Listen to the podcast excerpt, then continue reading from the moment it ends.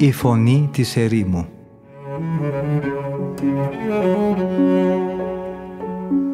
Συνομιλίες με τους Αγίους Πατέρες της ερήμου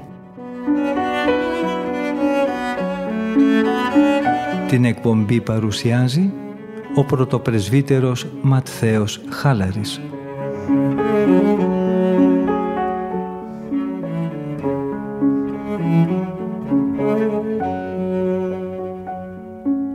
Αγαπητοί ακροατές και ακροάτριες, χαίρετε εν Κυρίω. Από τον φιλόξενο και φιλόθεο διαδικτυακό ραδιοφωνικό σταθμό της Πεμπτουσίας ακούτε την εκπομπή «Η Φωνή της Ερήμου» που επιμελείται και παρουσιάζει ο πρωτοπρεσβύτερος Ματθαίος Χάλαρης. Θα αρχίσουμε τη σημερινή μας ραδιοφωνική συνάντηση, αδελφοί μου, από τις σκέψεις του Αβά Χερίμωνα σχετικά με την υπομονή και το ρόλο της απέναντι στο πάθος της ακαθαρσίας. Λέγει χαρακτηριστικά ο Αβάς. Όσο συγχωρούμε τον άνθρωπο, τόσο μέσα μας η υπομονή αυξάνεται. Και όσο προχωρούμε στη γλυκύτητα που χαρίζει η υπομονή, τόσο προοδεύουμε και στην καθαρότητα του σώματος. Όσο πιο μακριά έχει διώξει κανείς το πάθος του θυμού, τόσο πιο σταθερός γίνεται στην αγνότητα.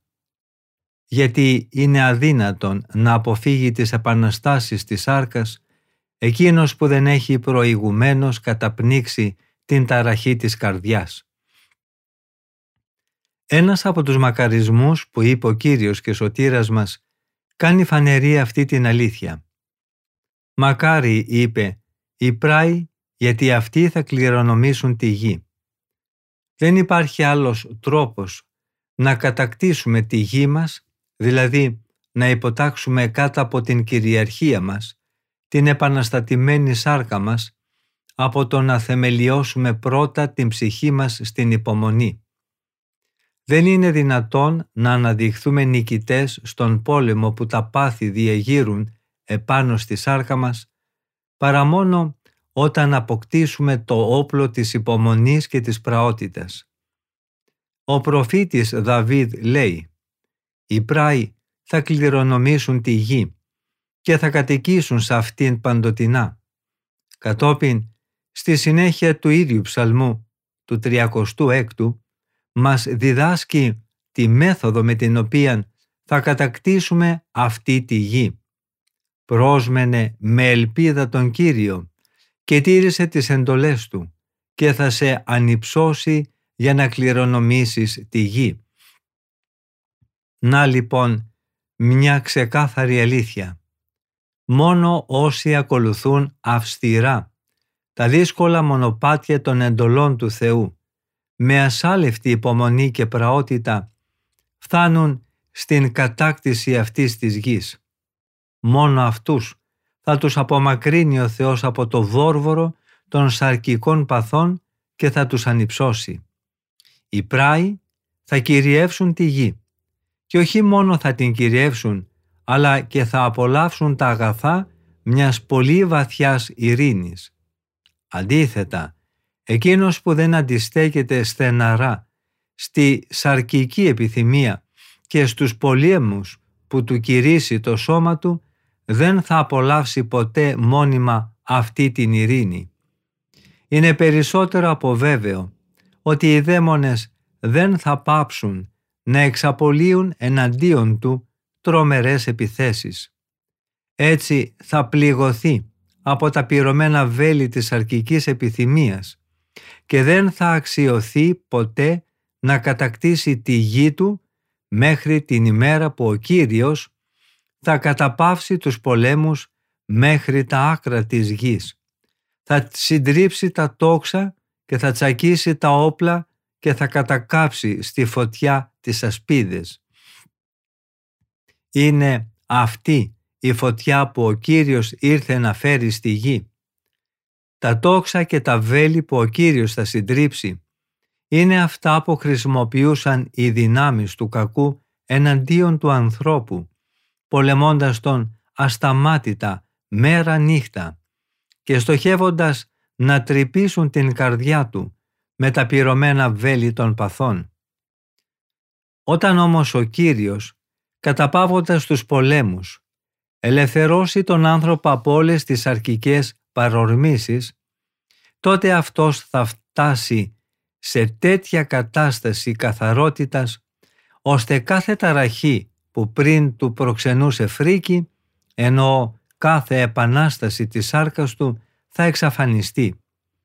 Και όντας μέσα στην καθαρότητα θα αρχίσει να εφραίνεται, σαν να βρισκόταν μέσα σε μια πάναγνη σκηνή. Ο ψαλμοδός απευθύνεται σε έναν τέτοιο άνθρωπο και λέει χαρακτηριστικά «Δεν θα σε πλησιάσει κανένα κακό και καμία συμφορά δεν θα εγγύσει τη σκηνή σου». Και αυτό που λέει ο προφήτης Δαβίδ θα εκπληρωθεί όταν ο άνθρωπος αποκτήσει την αρετή της υπομονής. Η αξία της υπομονής θα του δώσει ως κληρονομιά αυτή τη γη, κάτι ακόμη περισσότερο. Θα απολαύσουν, λέει, τα αγαθά μιας πολύ βαθιάς ειρήνης. Γιατί δεν μπορεί να υπάρχει πληρότητα ειρήνης όπου υπερτερεί μέρημνα για αγώνα. Δεν έχει υποθεί λοιπόν θα απολαύσουν τα αγαθά της γης, αλλά της πολύ βαθιάς ειρήνης. Από αυτά που μέχρι τώρα είπαμε, γίνεται φανερό ότι το πιο αποτελεσματικό φάρμακο για την καθαρότητα της καρδιάς του ανθρώπου είναι η υπομονή. Αυτό λέει και ο σοφός Σολομώντας. Ο πράος άνθρωπος είναι γιατρός της καρδιάς. Η υπομονή, καθώς λέει πάλι ο σοφός Σολομώντας, δεν ξεριζώνει μόνο το θυμό, τη θλίψη, την ακιδεία, τη ματαιοδοξία και την υπερηφάνεια, αλλά νεκρώνει παράλληλα και τη φιλιδονία και όλα τα άλλα πάθη. Στο βιβλίο των παροιμιών λέει χαρακτηριστικά «Η μακροθυμία φέρνει την ευημερία στους άρχοντες και με την μακροθυμία θα πείσει τον βασιλιά να κρίνει με επιοίκεια την υπόθεσή σου. Την καθαρότητα της καρδιάς κατακτά όποιος είναι πάντοτε υπομονετικός, όποιος δεν φουντώνει από θυμό, όποιος δεν αναλώνεται από το άγχος της ακιδείας ή της λύπης, όποιος δεν διασπάται σε επιπόλαιες και ματαιόδοξες αναζητήσεις και όποιος δεν φουσκώνει από καινοδοξία. Ο προφήτης Δαβίδ λέει «Ειρήνη πολύ κυριαρχεί σε αυτούς που αγαπούν τον νόμο σου και δεν υπάρχει για αυτούς κανένα πρόσκομα. Πράγματι, ο σοφός Ολομώντας έχει δίκιο όταν λέει «Ο μακρόθυμος είναι καλύτερος από τον μαχητή και αυτός που εξουσιάζει το θυμό του είναι καλύτερος από εκείνον που κυριεύει μια πόλη. Μέχρι ότου όμως αποκτήσουμε αυτή τη σταθερή και διαρκή ειρήνη, πρέπει να περιμένουμε πολλαπλές εφόδους από τον εχθρό του καλού. Συχνά θα χρειαστεί να επαναλάβουμε ανάμεσα σε δάκρυα και στεναγμούς αυτό που λέγει ο Δαβίδ στον 37ο ψαλμό. Είμαι ταλαιπωρημένος. Καταβλήθηκα τελείως. Όλη την ημέρα σέρνω τα βήματά μου σκεθροπός, διότι η ψυχή μου γέμισε από κακές επιθυμίες. Και στη συνέχεια συμπληρώνει. Δεν υπάρχει υγιές μέρος στο σώμα μου, γιατί οργίστηκες εναντίον μου ούτε υπάρχει ειρήνη στα οστά μου εξαιτίας των αμαρτιών μου.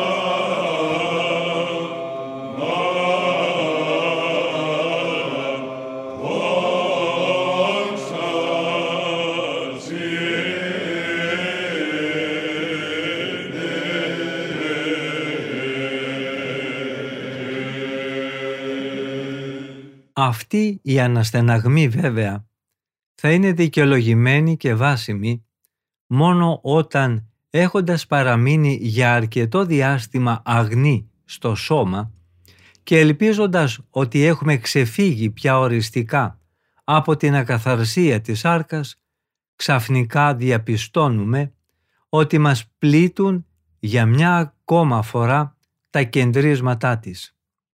Αυτό μπορεί να μας συμβεί επειδή η καρδιά μας υπερηφανεύτηκε ή γιατί η απάτη των ονείρων μας μόλυνε και μας βήθησε στην ακαθαρσία των παλαιών μας αμαρτημάτων.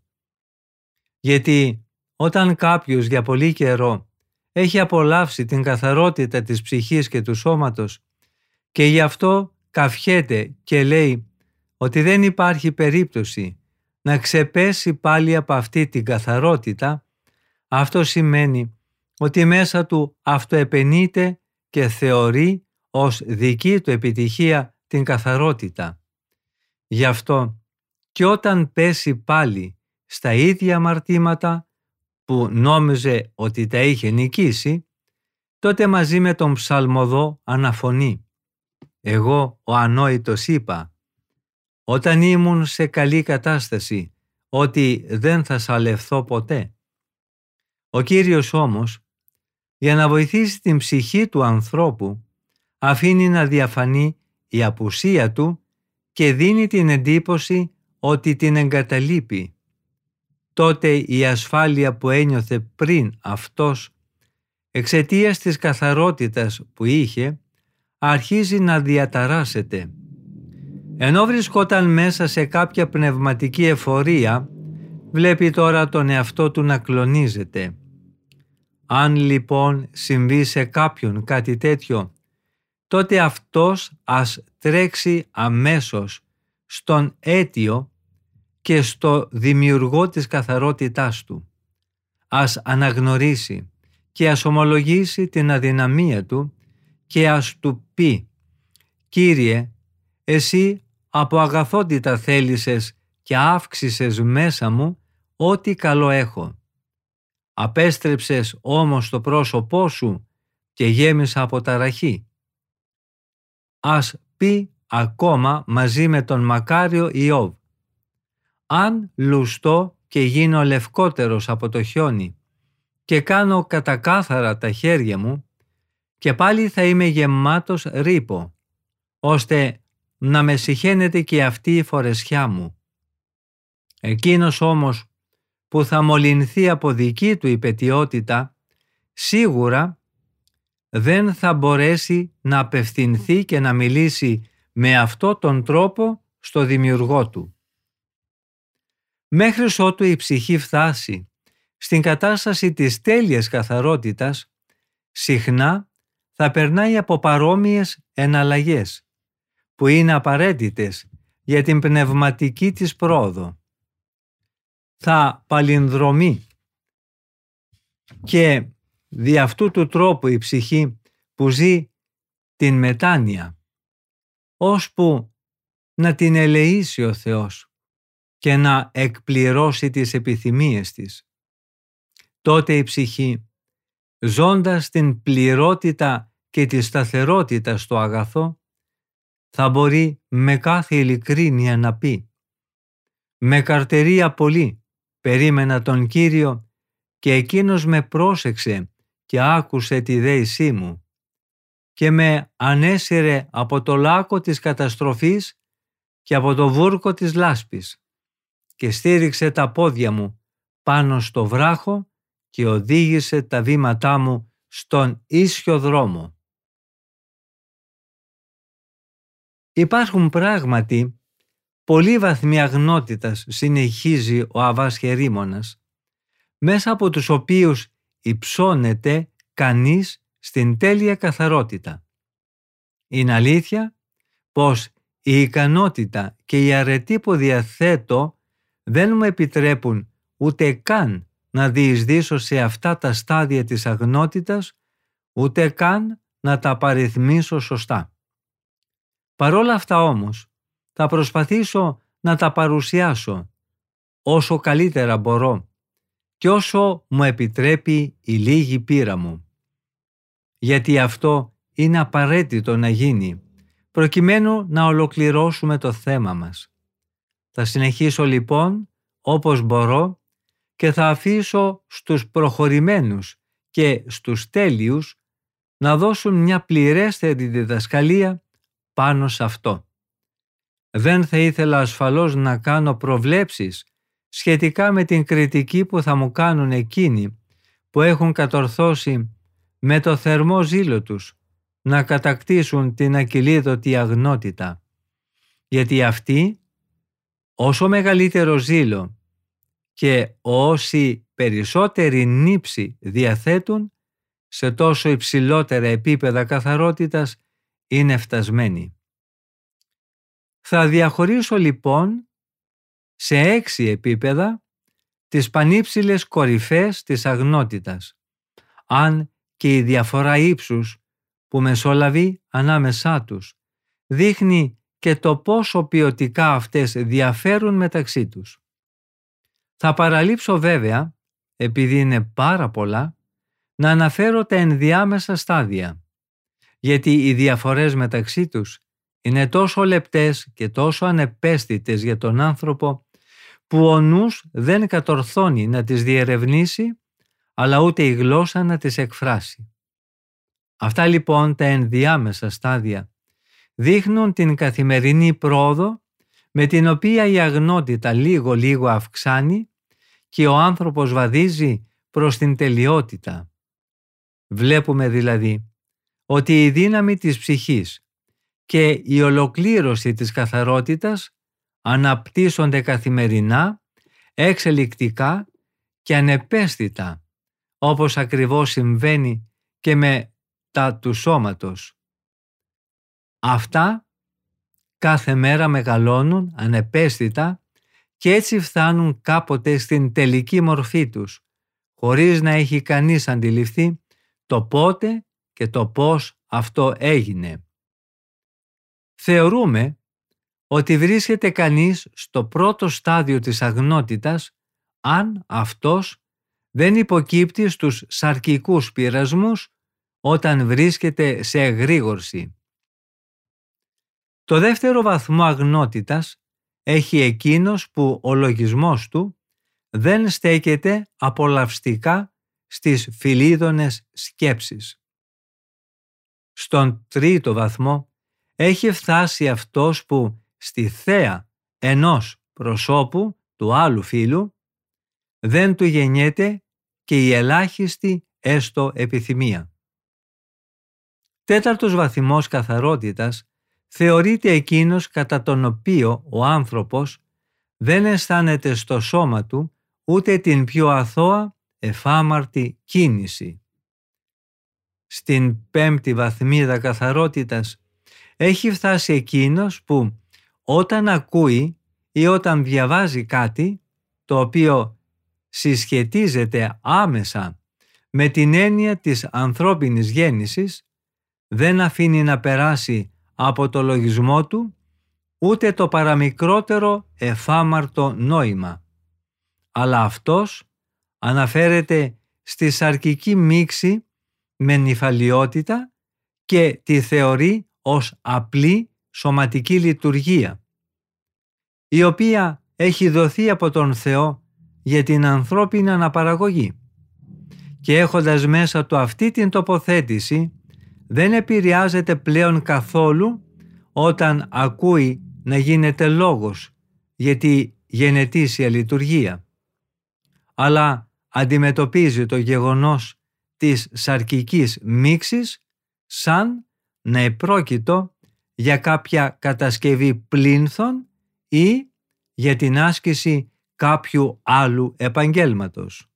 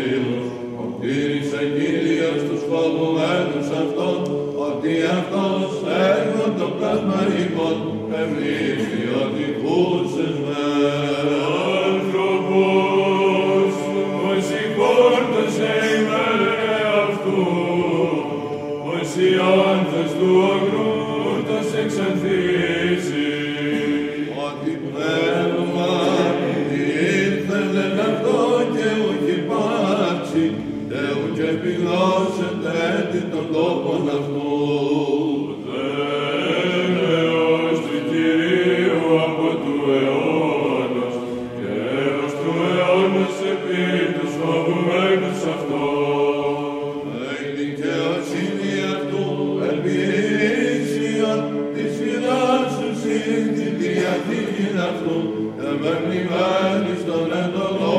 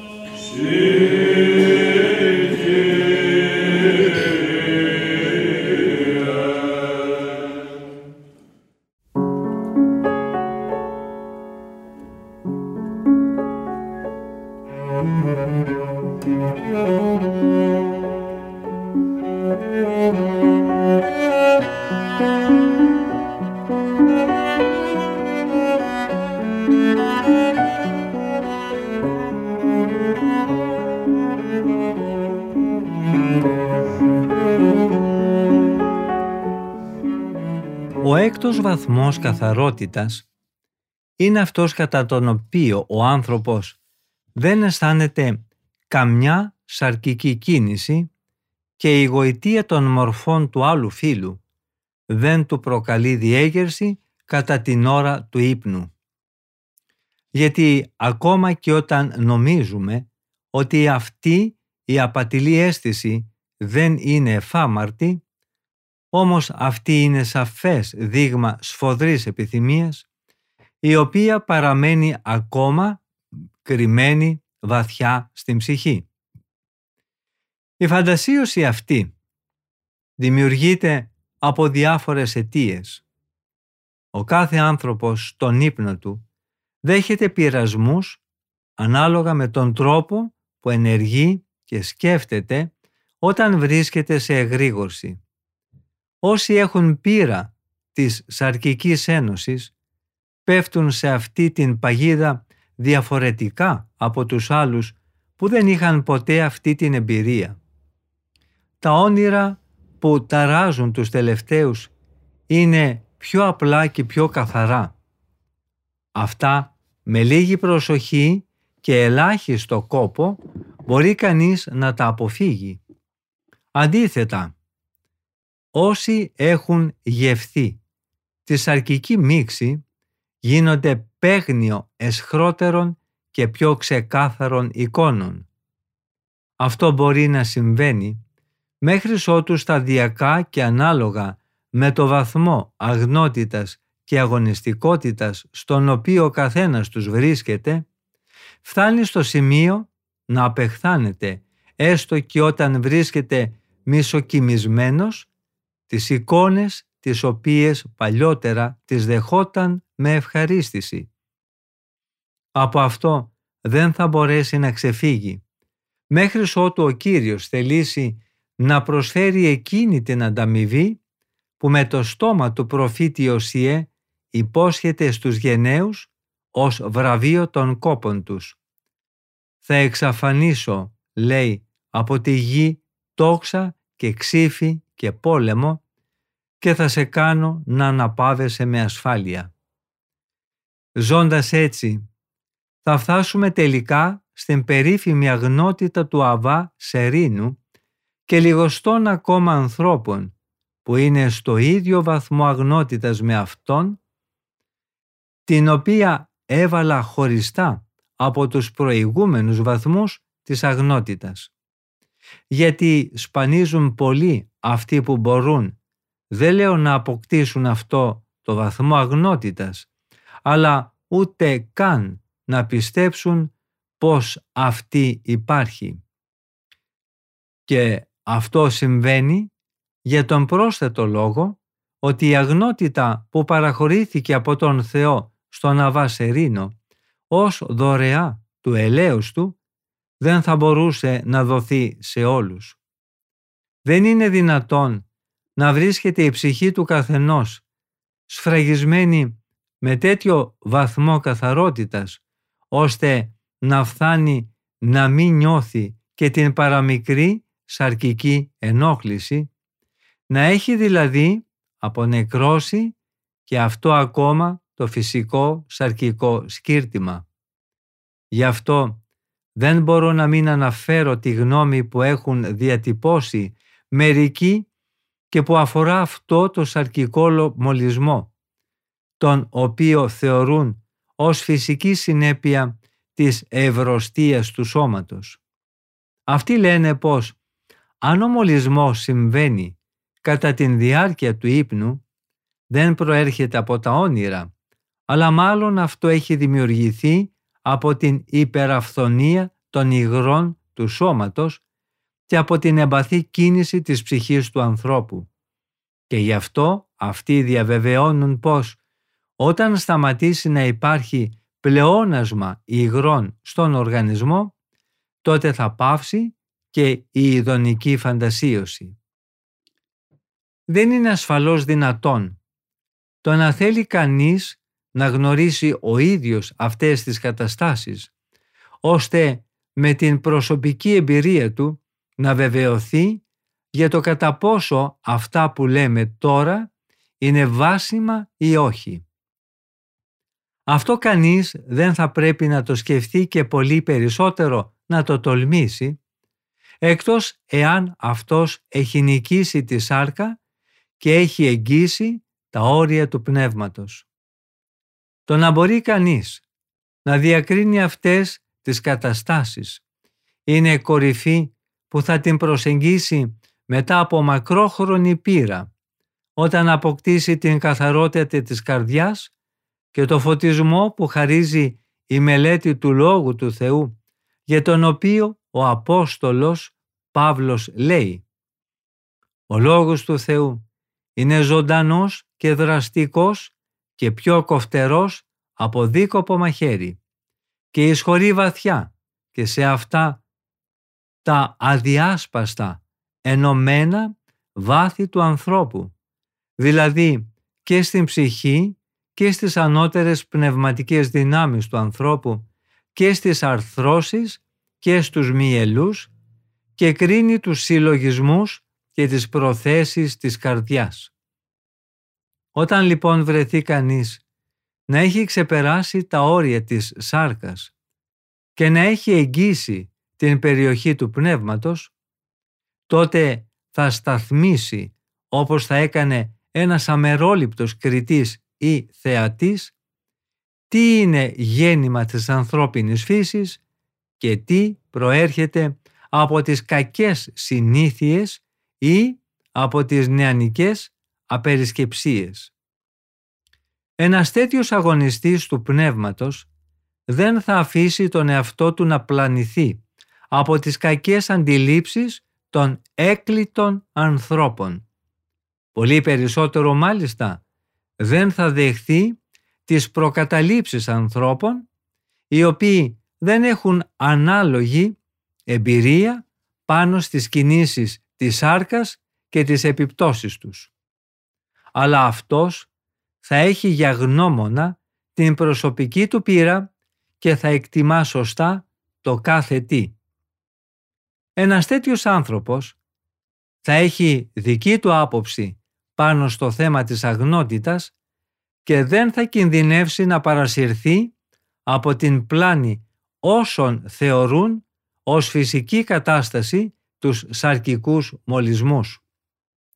Γιατί αυτός θα γνωρίζει εμπειρικά ότι οι μολυσμοί της σάρκας δεν προέρχονται από τη φύση του ανθρώπου αλλά οφείλονται στην αμέλειά του. Είναι βέβαιο ότι εκείνοι που δικαιολογούν τον σαρκικό μολυσμό σαν φυσική κατάσταση μάλλον εξωθούν τη φύση να ξεσηκωθεί, πράγμα που από μόνη της ποτέ δεν θα το έκανε και αποδίδουν τη δική τους έλλειψη εγκράτειας στη φυσική αναγκαιότητα. Και κάτι ακόμα χειρότερο. Αυτοί στρέφονται ενάντια στον δημιουργό τους και αποδίδουν τα προσωπικά τους σφάλματα στη φυσιολογία του ανθρώπινου οργανισμού. Για τέτοιους ανθρώπους έχει λεχθεί πολύ επιτυχημένα στο βιβλίο των παροιμιών. Η αφροσύνη του ανθρώπου γίνεται αιτία καταστροφής της ζωής του. Αυτός όμως θεωρεί σαν αίτιο των δεινών του τον Θεό. Ίσως βρεθεί κάποιος που από προκατάληψη δεν θα πιστέψει αυτά που τώρα λέω. Αυτός ας φροντίσει πρώτα να υποταχθεί στους ασκητικούς κανόνες που μας έχει ορίσει η πείρα των Αγίων Πατέρων και όταν αυτό γίνει, για ένα χρονικό διάστημα στο μέτρο βέβαια που μας έχει υποδείξει η παράδοση των Αγίων Πατέρων, τότε θα μπορέσει από μόνος του πια ο άνθρωπος να διαπιστώσει ξεκάθαρα την αλήθεια αυτών που τώρα σας λέω.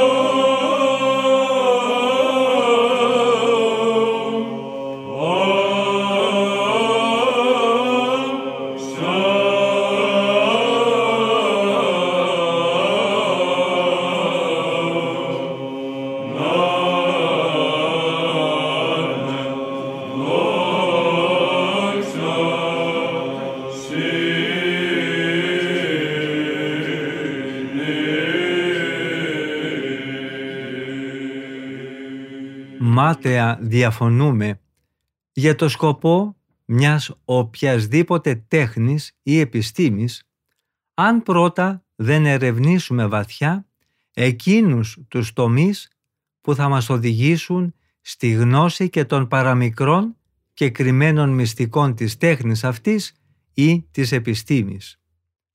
Ας πάρουμε το εξής παράδειγμα.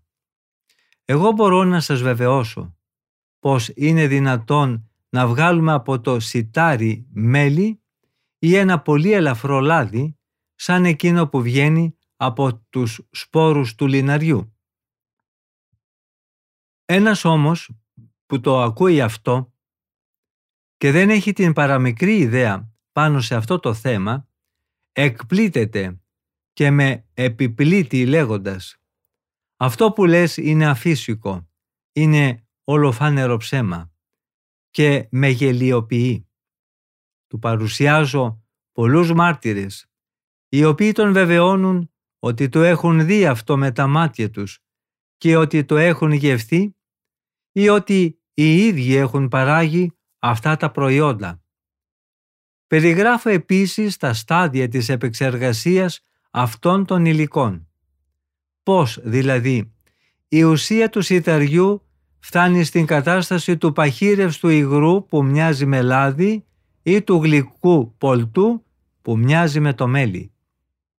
Αυτός όμως εξακολουθεί να επιμένει στην ανόητη γνώμη του και συνεχίζει να αρνείται ότι μπορεί ποτέ αυτός ο σπόρος να βγάλει κάτι γλυκό ή λιπαρό.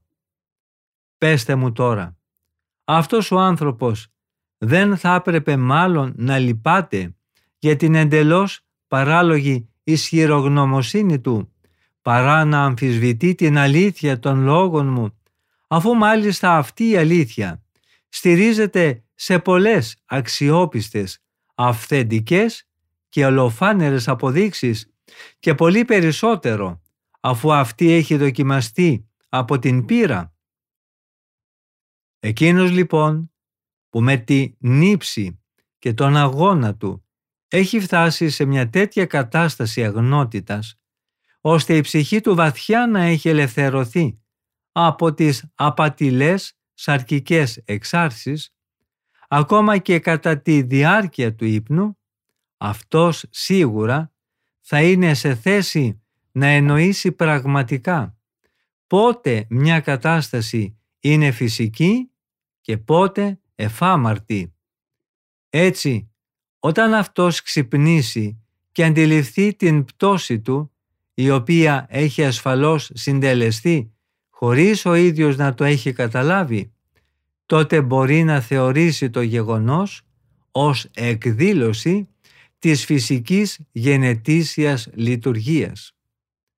Χωρίς αμφιβολία, αυτός έχει πλέον φτάσει σε τέτοια κατάσταση αγνότητας, ώστε να παραμένει χωρίς αρκικές εξάρσεις και κατά τη νύχτα και έτσι να είναι μέρα νύχτα ο ίδιος. Να είναι δηλαδή το ίδιο αγνός και στην προσευχή και στον ύπνο και στο κελί και ανάμεσα στο πλήθος. Ένας τέτοιος άνθρωπος ποτέ δεν θα δει τον εαυτό του σε κατάσταση που να τον κάνει να κοκκινίζει από ντροπή, στη σκέψη ότι κάποιος μπορεί να τον βλέπει. Σε αυτόν τον άνθρωπο το αόρατο μάτι του Θεού δεν θα βλέπε κανένα ψεγάδι που θα ήθελε ο άνθρωπος αυτός να αποκρύψει από εκείνον. Αντίθετα, καθώς το γλυκύτατο φως της αγνότητας θα έχει αρχίσει να τον γεμίζει με αδιάκοπες πνευματικές απολαύσεις, εκείνος θα μπορεί να λέει μαζί με τον προφήτη Δαβίδ «Η νύχτα θα είναι γεμάτη φως, γιατί το σκοτάδι δεν θα μείνει αφώτιστο και η νύχτα θα φωτιστεί σαν την ημέρα. Το σκοτάδι της νύχτας θα είναι σαν το φως της ημέρας. Και επειδή εδώ υπάρχει κάτι που μοιάζει υπεράνθρωπο, ο προφήτης για να εξηγήσει πώς μπόρεσε να αποκτήσει αυτή την κατάσταση προσθέτει αμέσως. Γιατί εσύ Κύριε δημιούργησες τους νεφρούς μου. Δηλαδή αξιώθηκα να έχω αυτή την αγνότητα, όχι από το δικό μου αγώνα, ούτε εξαιτίας της αρετής μου, αλλά εσύ Κύριε νέκρωσες της σαρκική φλόγα της Ιδονής που ήταν ριζωμένη μέσα μου και εξεπηδούσε από τα νεφρά μου. Στη συνέχεια τον λόγο παίρνει ο πατήρ Γερμανός για να υποβάλει στον Αβά Χερίμωνα μία ερώτηση. Λέει λοιπόν ο πατήρ Γερμανός «Έχουμε και εμείς κατά κάποιο τρόπο διαπιστώσει γέροντα ότι είναι δυνατόν με τη χάρη του Θεού να διατηρήσει κανείς το σώμα του εντελώς αγνό την ώρα που είναι σε εγρήγορση. Δεν αρνούμαστε ότι η αυστηρότητα και η λιτότητα της ζωής καθώς και η αντίσταση του λογισμού μπορούν να εμποδίσουν κάθε εξέγερση της αρκός. Αλλά πώς είναι δυνατόν να παραμείνει κανείς το ίδιο ήσυχος και κατά την διάρκεια του ύπνου; Έχουμε δύο λόγους να πιστεύουμε ότι αυτό δεν είναι δυνατόν να γίνει. Ντρεπόμαστε βέβαια λίγο να τους εκφράσουμε, αλλά η ανάγκη να αποκτήσουμε το ζητούμενο φάρμακο μας υποχρεώνει να το κάνουμε.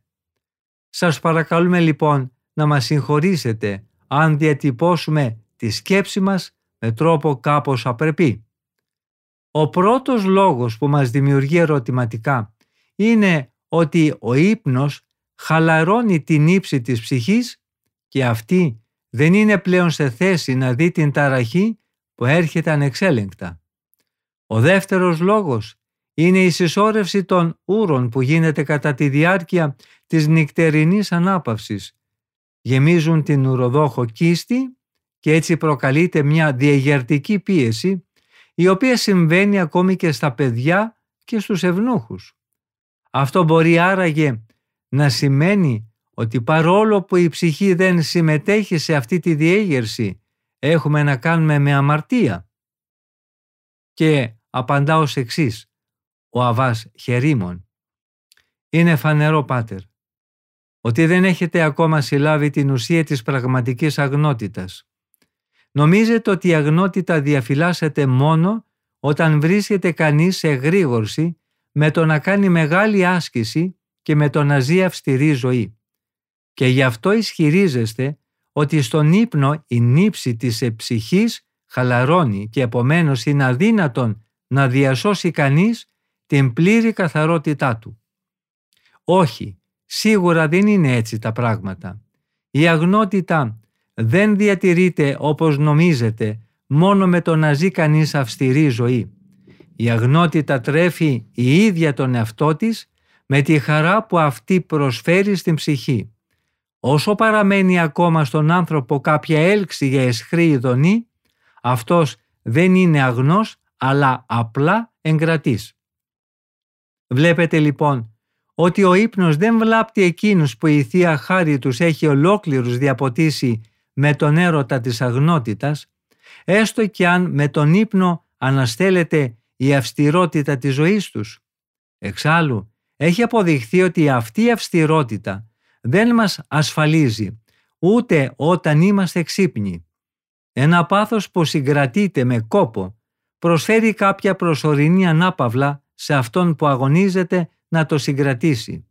Δεν χαρίζει όμως και την μόνιμη ασφάλεια και την ανάπαυση η οποία διαδέχεται το μόχθο. Αν αντίθετα αυτό το πάθος έχει νικηθεί τελείως με τη βοήθεια κάποιας αρετής η οποία έχει διαποτίσει ολόκληρη την ύπαρξη παραμένει στο εξής ανενεργό. Δεν δίνει δηλαδή την παραμικρή υποψία ανάκαμψης και αφήνει τον άνθρωπο που το έχει καταστήλει να απολαύσει μια σταθερή και ασφαλή ειρήνη. Όσο αισθανόμαστε την πύρωση της άρκας, ας αναγνωρίσουμε ότι δεν έχουμε ούτε καν εγγύσει τις κορυφές της αγνότητας, αλλά ότι παραμένουμε ακόμα κάτω από τη σκέπη μιας ευαίσθητης εγκράτειας, κουρασμένη από τις αδιάκοπες μάχες, των οποίων η έκβαση παραμένει πάντα αμφίβολη. Εσείς Υποστηρίζεται ότι η σαρκική διέγερση είναι αναπόφευκτη από το γεγονός ότι και οι ευνούχοι ακόμη, αν και ανάπηροι, δεν είναι απαλλαγμένοι από αυτήν. Πρέπει λοιπόν να ξέρετε ότι από τους ευνούχους λείπει μόνο η δυνατότητα να εκδηλώσουν έμπρακτα τις παρορμήσεις τους, αλλά δεν τους λείπουν και οι σαρκικές ορμές, ούτε το αποτέλεσμα της ενίδωνης κίνησης της ψυχής. Συνεπώς, αν θέλουν και οι ευνούχοι να φτάσουν στην αγνότητα που είναι ο σκοπός των αγώνων μας, πρέπει και αυτοί να ζουν με ταπεινοφροσύνη, με συντριβή της καρδιάς και με την αυστηρότητα της εγκράτειας. Δεν μπορούμε όμως να αρνηθούμε ότι πράγματι αυτοί μπορούν να αποκτήσουν την αγνότητα με μικρότερη προσπάθεια και με λιγότερη επιμέλεια. Στο σημείο όμως αυτό, αδελφοί μου, συμπληρώσαμε και τον χρόνο που είχαμε στη διάθεσή μας για τη σημερινή εκπομπή. Ευχαριστούμε πολύ όλους και όλες εσάς που είχατε την καλοσύνη να μείνετε μαζί μας και σήμερα ακούγοντας τα σοφά λόγια των Αγίων Πατέρων της Ερήμου. Θα συναντηθούμε και πάλι στην ίδια ραδιοφωνική συχνότητα της Πεμπτουσίας την επόμενη εβδομάδα, την ίδια μέρα και ώρα. Από τον ομιλούντα και τον τεχνικό ήχου, θερμές ευχές για μια ευλογημένη μέρα.